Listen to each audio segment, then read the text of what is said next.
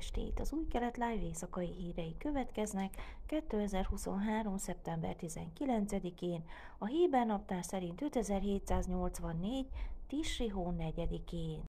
Európa és a közel-kelet országainak csak nem 30 külügyminisztere találkozott hétfőn az ENSZ közgyűlésének margóján, hogy bemutassanak egy új kezdeményezést, amelynek célja a régóta megrekedt izraeli-palesztin béke folyamat újraélesztése.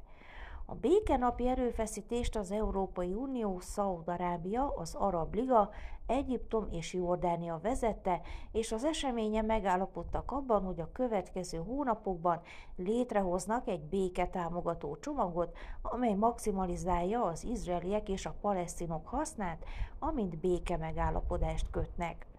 A résztvevők megállapodtak abban, hogy három munkacsoportot hoznak létre, amelyek feladata a csomag összetevőinek előkészítése lesz. Az egyik munkacsoport felvázolja a béke utáni lehetséges regionális, politikai és biztonsági együttműködési mechanizmusokat.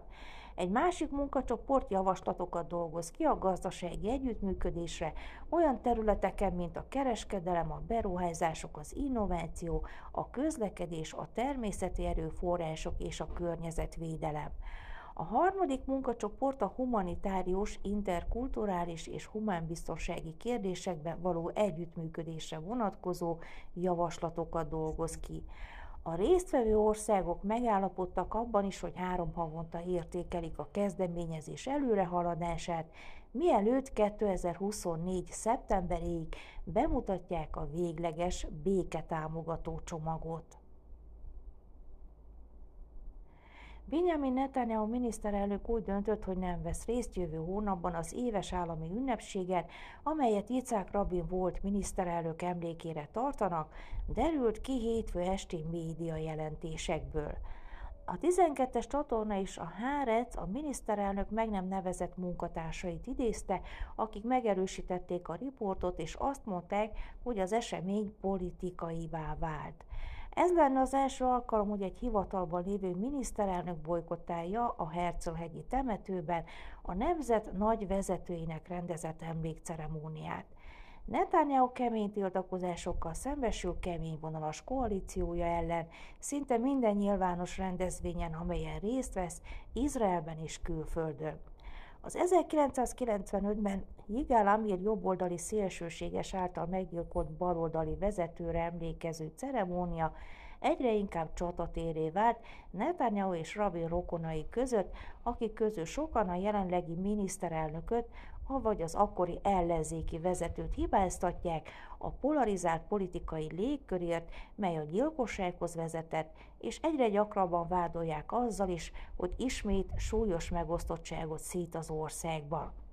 A napokban a miniszterelnöki hivatal arról tájékoztatta az október 26-ai ünnepség szervezőit, hogy Netanyahu-nak nem kell helyet foglalni az idei rendezvényen, közölte a 12-es csatorna. A csatorna és a Hárec napilap is Netanyahu meg nem nevezett munkatársaira hivatkozott, akik azzal magyarázták a távolmaradást, hogy a szertartás politikai eseményé vált. Bár megjegyezték, hogy nem született végleges döntés, azt mondták, Netanyahu valószínűleg csak a hivatalos ceremónián vesz részt a Knessetben. Új légitársaságot indítanak Hajfáról, mely várhatóan csökkenti a drága rövidtávú járatok költségeit Észak-Izrael lakosai számára. Miri Regev közlekedési miniszter jóvá hagyta az Air Haifa néven futó új kereskedelmi légitársaság terveit, jelentette kedden a 12-es csatorna. A légitársaság úti céljai között szerepel a közeli Eilát, Ciprus, Görögország és Törökország. Az első járatok várhatóan jövőre indulnak el.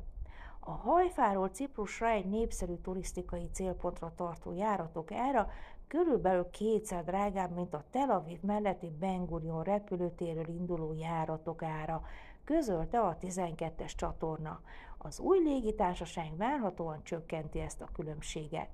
Az Air Haifa weboldala azt írja, hogy megállás nélkül alacsony költségű szolgáltatásokat fog nyújtani számos regionális célállomásra.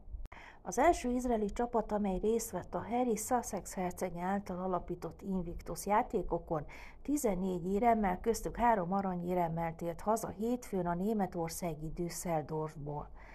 Harry herceg azt követően hozta létre az Invictus játékokat 2014-ben, hogy a brit hadsereg katonájaként Afganisztánban szolgált.